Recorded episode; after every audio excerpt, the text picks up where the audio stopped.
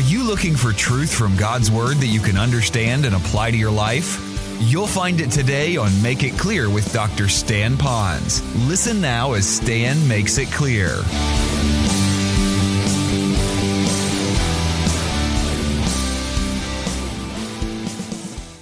So our series is very apropos to almost any generation. Whether you're just starting out or whether you've been doing this thing a long time, we could all be instructed on what God has to say about money. Now, to do that, I want you to know that my motivation is not as a pastor to try to wring more money out of you so that we could either uh, survive as a church or to build a popcorn palace somewhere. No, my desire is that you would be vitally and intimately connected with God, who himself is a giver, because he gave us the greatest gift of all, and that's the person of Jesus Christ. And with the person of Christ comes eternal life when we trust him as Savior. So we're never more like God than when we're giving and when we're forgiving, because God is a giver. Now, we're also trying to do it because I want it to be as simple as possible. There are people at all different levels. I've got brand new believers in here, new Christians in here. We have those that are still on their journey trying to figure it all out and are a little apprehensive, especially when you bring God and, and, and bucks in this thing, and you're wondering, is God a poor God and we have to support him or something? And then we have those that are seminarians, people who've gone to Bible college, quality Bible colleges and seminaries, and they're thinking, I want to get deeper than some of this practical stuff about funding. I, I kind of know all of that, and I, I know you might, and many of you are living the principles that you've learned, and I celebrate that, and maybe through some of the things that we'll be sharing, we'll equip you to help the next generation in a practical way. And so we have people all over the map. So today, what I want to do is shorten the message from last week, all right? Last week was a little bit longer message, and it needed to be because I needed to tie it all together in one meal. Today, this is a special kind of a meal. Yesterday, uh, we live in Kulio'o, kind of up a valley, and we're on East Oahu, and often the jets that are flying in from the mainland, sometimes during the day because of the air patterns and the flight patterns, they will fly right over the Kulio'o area in the mountains there, and so I happened to be in the backyard tuning it up. Carol was working back there, and so I looked up at this plane, and it reminded me of the times that I would fly into Honolulu Airport. And as you're up high, of course, Carol and I, we don't always get a window seat, but we're trying to see if we can see our house. And of course, you can't see our little dot there, but we might be able to see one of the high rises there in East Oahu. And we're looking, and we're trying to spot this and trying to spot that. And then as it circles around and we get closer to Pearl Harbor, we're now looking at the ships, and we we see the, the, the Air Force base there. And then we know we're right near the airport, and we're looking at everything and trying to see where everything is. Well, I said that to say this. I want to take a few minutes to maybe give us a bird's eye view of God's mind on money on a theological plane, but I'm going to come quickly in for a landing because I want to give us a little bit more of a worm's eye view, and then I'm going to end today by being extremely practical, almost so practical that some of you will say, that, that's almost way beyond a principle. But I want to give you some things that you can actually use when you go home and start paying your bills and start working on becoming financially free.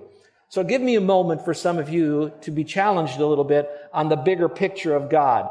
First of all, we know that God, and I'm going to kind of use him at the top of a triangle, that it's all about God. And of course, it's the Godhead, God the Father, God the Son, God the Holy Spirit. It's all about him receiving all the worship, and we're never more satisfied with God than we're worshiping him, and he's never more satisfied with us than when we love him with all of our heart, soul, and mind, and everything is all about him. And then from him, he then communicates to mankind. And he does that as we step down into a timeline. You have creation. We call that the beginning of the eternity of man. Now, again, there's eternity bigger than man. And then it goes all the way to eternity future. And during this time, God is communicating with man in such a way that would cause man to be able to see God and who he is. We often use those a term called dispensations, a particular way that God will speak or deal with mankind, showing mankind how utterly lost that they are, and no matter what man might try to do, they can never connect to God apart from his grace. So he does it through the law, and he says, if you follow the law, you're still a sinner, you can do all these great things, you're still condemned, and it points you to Christ, you need a Savior. He brings us into the church age, and he blasts us with wonderful grace, showing how much he really loves us. And then he moves into the time and in the future, where that there'll be a wonderful kingdom that'll be set up on earth until that is then destroyed, showing that even when he lives on this earth with mankind, redeem mankind, there'll still be those that will not turn to God. And he starts it all over again. Those are called dispensations.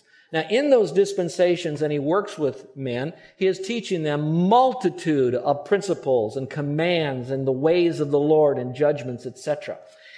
In all of that will be his mind on money. Now, the reason that is so important is because everything we do, somehow it is going to be connected to finances or resources, because that's part of the commodity or the oil that keeps us greased and moving for his glory and functioning in this world. So he speaks Old Testament and New Testament. Now, when he does, though, we move into another biblical truth that's called progressive revelation. Progressive revelation means that he is revealing himself in a progress, a progressive way. It's starting here, and it moves here, and it moves there, and it kind of branches all out. So if you chose just to grab one verse from one portion of Scripture, it may say something that's a little different from another portion of Scripture. People would say, well, that means God's contradicting himself. Remember, our topic is money. Old Testament, he talks about tithing. New Testament, he doesn't use the word tithing in there. It's used only one time. It has nothing to do with giving as you would see it. And so that's called progressive revelation. But that does not mean, here it is, it does not mean that he's changed his mind about the concepts of principles regarding money. Now stay with me, and then we're going to get into eight of them real quickly. Here it is. When he does this, they are called supracultural principles.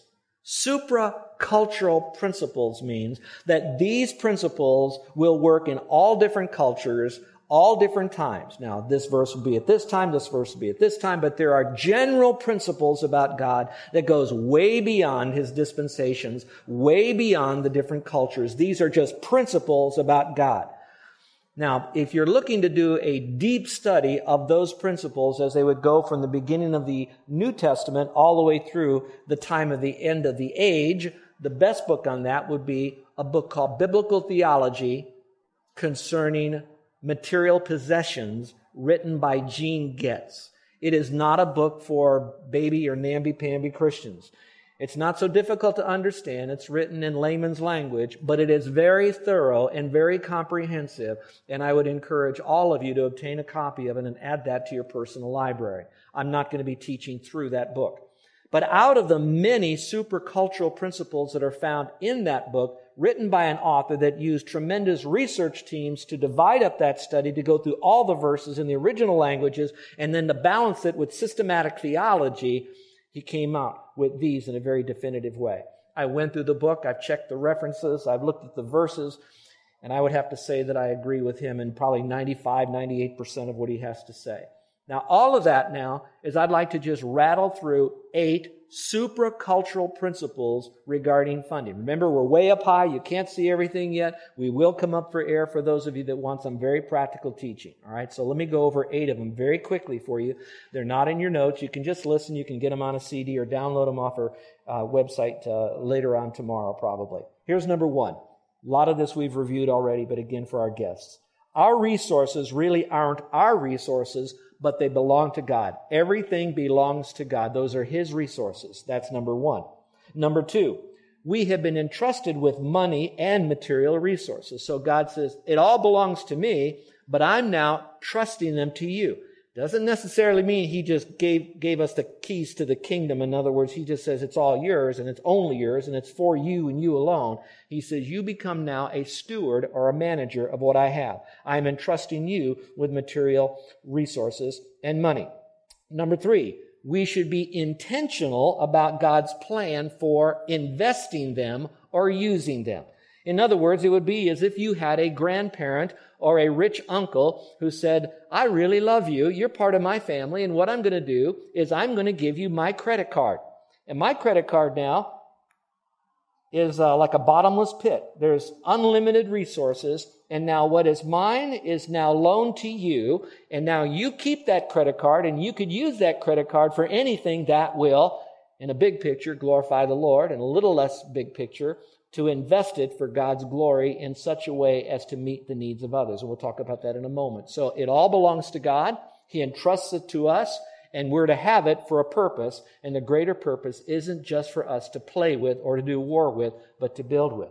The fourth principle is we will have to give an account for how we manage our money. That means once uh, he gives us this, then he's going to ask us a record to see how we spent it. It would be like we get this bill, the statement at the end of the month. He now wants to see that statement. And when he looks at the statement, that rich uncle now, he sees what you bought. He's going to ask you why you bought it. What was your motive behind what you bought it? What are you going to use that for? Because it's really his money, but he gave you his card to use it because he wants to see that you used it for the right reason. So you have to give an account of that, and so do I.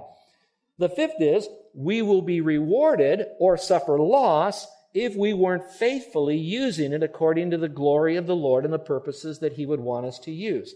So now that brings us to where we are here.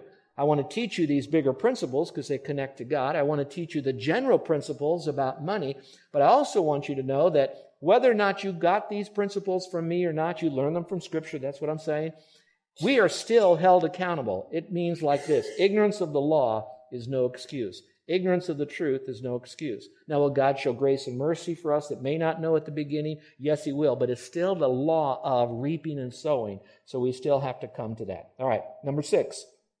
Our pursuit of material riches is not a valid goal in of itself. In other words, we have all of this.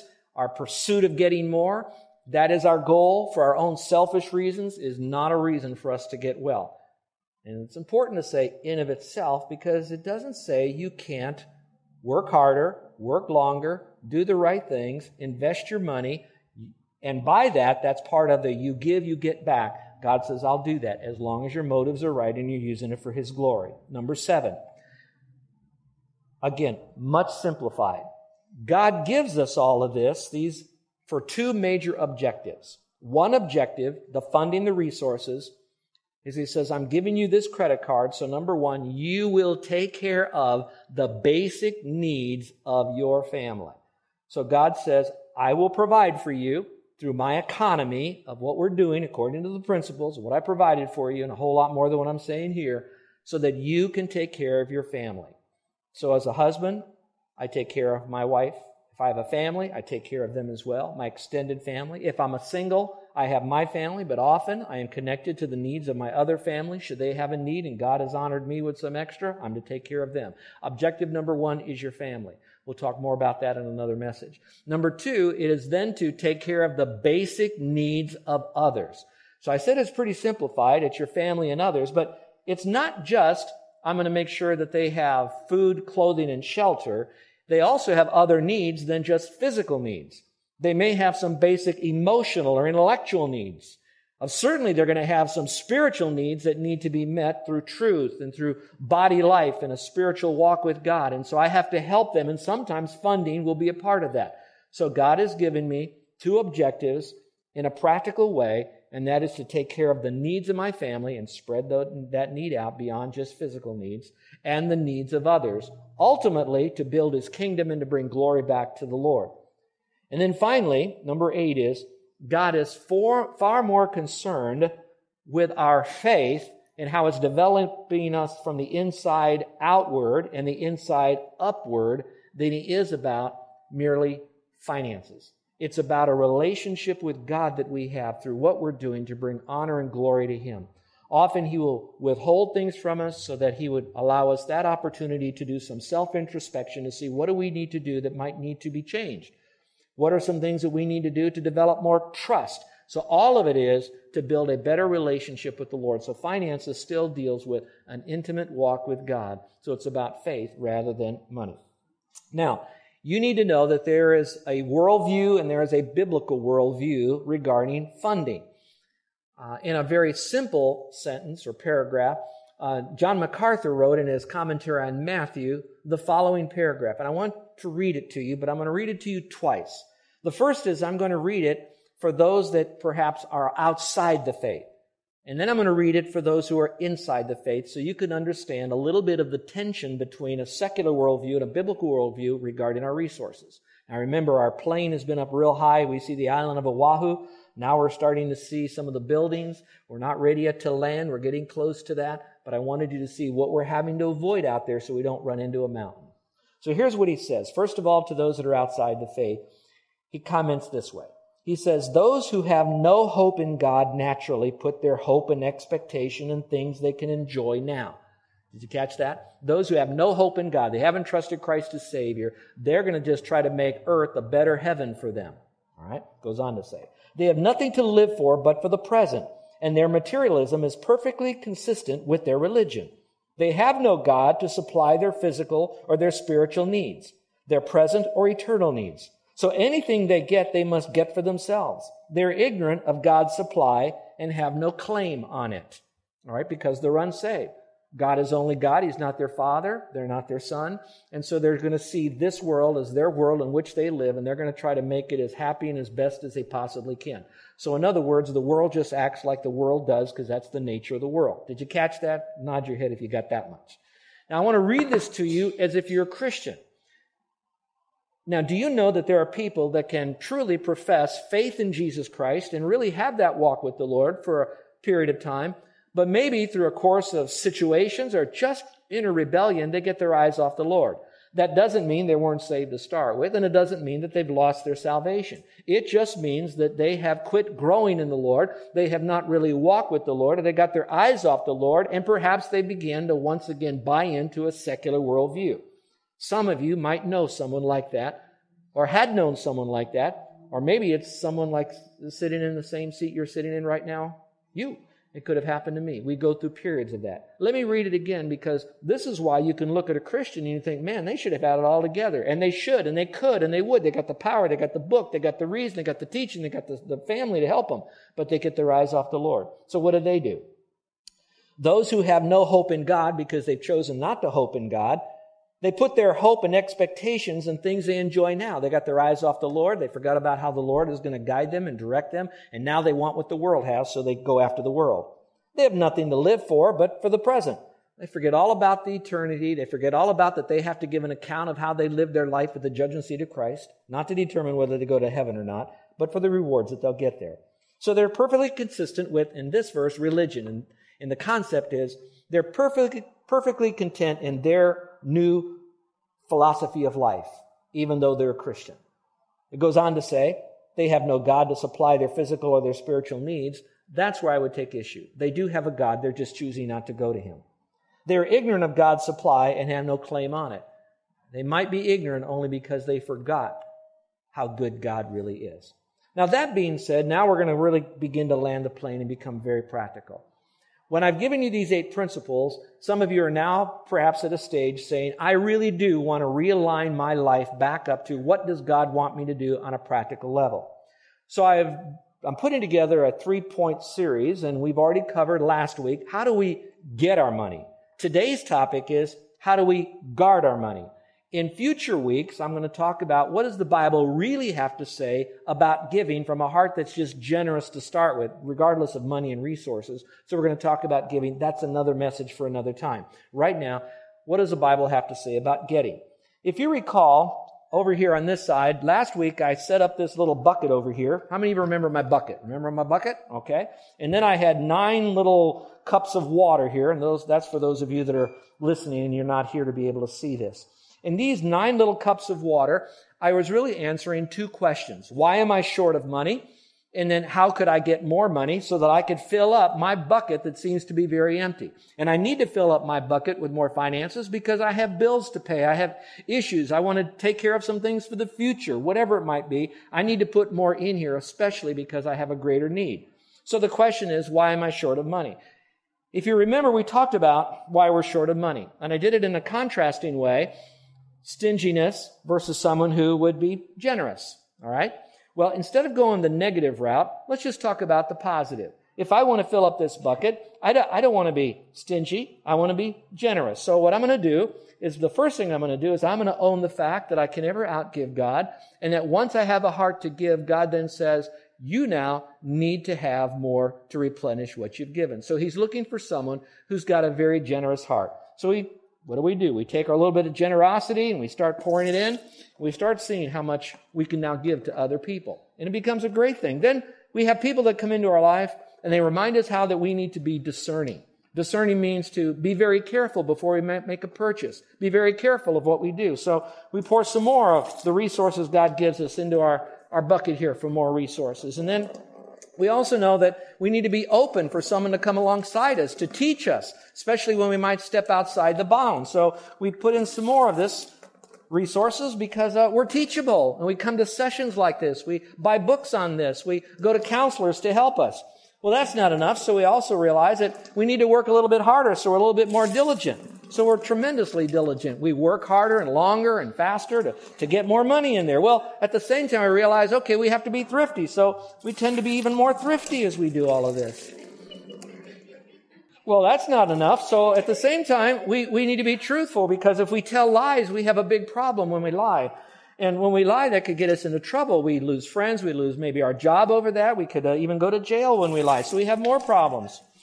Well, if that doesn't work, we say, okay, I'm going to just uh, maybe take on a few extra jobs. So I'm going to work a little bit harder as I do that. Well, I come alongside some of you and you say, you know, Stan, if you were a little bit more creative, that might bring in some more money. Maybe multiple streams of income. Maybe you could do some things to add to what you have. So you add more creativity to it. And then, of course, we realize as Christians, we can just ask God. And when we petition the Lord, and we say, Lord, I really have a need. I'm your son. And would you take care of me? Would you provide this for me? So we do a lot of praying, and we add that to it as well. I'm sorry about my bucket over here. I really apologize. But, um, There's one thing I didn't put here, because these are things that we can do. There's something that the Lord does to us to provide for us on the getting of money or resources that has nothing to do with anything we do. And here's what it is. It's there are times in our life that we didn't do any of this stuff right here, but the Lord steps in and He just gives you something. Have you ever had a gift given to you that you did not expect? Three or four weeks ago, Carol and I were sitting here in church, and they called us up to the front, and you all, or whoever it was in here, you decided that you wanted to give us a gift to go away to another island, to stay at a nice hotel, and to have three or four days away just for, for us for being here nine years and being married and all that, and which we're very grateful. We didn't ask anybody. We had no idea it was going to happen.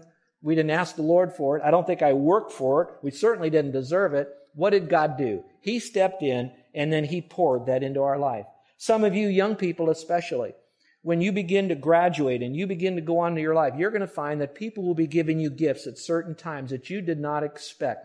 They will give you that. Those of you that are in ministry, especially you missionaries that are listening to me now, there'll be times that people are going to give you something. You never notified them of a need. You never asked God. They just said, you know, the Lord laid it on my heart, and I don't know how that works, but I want you to have that. So there'll be times. But did you notice my problem I had with this bucket? You know what the problem I had? I have holes in the bottom of my bucket. All right. Now, I did this for a reason. I did it because I don't care how hard you work, how hard you pray, all the good stuff that you do. If you do not plug the holes in the bottom of your bucket, you can pour all this stuff in and it'll keep coming out, and you still will not have enough to pour out, to give, like we'll be talking about in the weeks to come. So what you need to do is not get another bucket. You don't need to add any more cups. God gave you all that you need for Him to provide for your basic needs of life and for others spiritually, for His glory, to build His kingdom. It's all there. The problem is it's not more of this that we need. It's not more seminars we need to go to. It just means we've got to figure out what are the holes in the bottom of our bucket that we need to plug. And that's where we are for today. So go back to your notes, and let me go through these pretty quickly, all right? How to guard your money. First of all, we need to pay our bills promptly.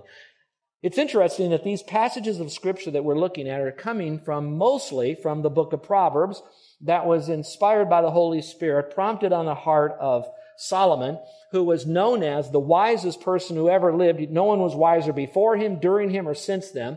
It also said God granted him with so much honor and riches that at that time, it says, that he was the richest man in all the world. I thought that was interesting because it didn't say he was the richest man who ever, ever lived. It just said in that time. The rest of it, wisdom was more than anybody else. So he was the richest man at that time. So in your own mind, who do you think is the richest person in the world? And just put it in your mind. Who is that right now? Well, in this particular case, it'd be as if that person is now telling you how to plug the holes in the bottom of your bucket. And I'm thinking, maybe that's how you can become rich, is by following these principles. Just a thought. Just a thought. So pay bills promptly. Look at the verse here in Proverbs three twenty-seven and twenty-eight. It says, do not withhold good from those to whom it is due, when it is in your power to do it. Do not say to your neighbor, go and come back, and tomorrow I'll give it to you, when you have it today.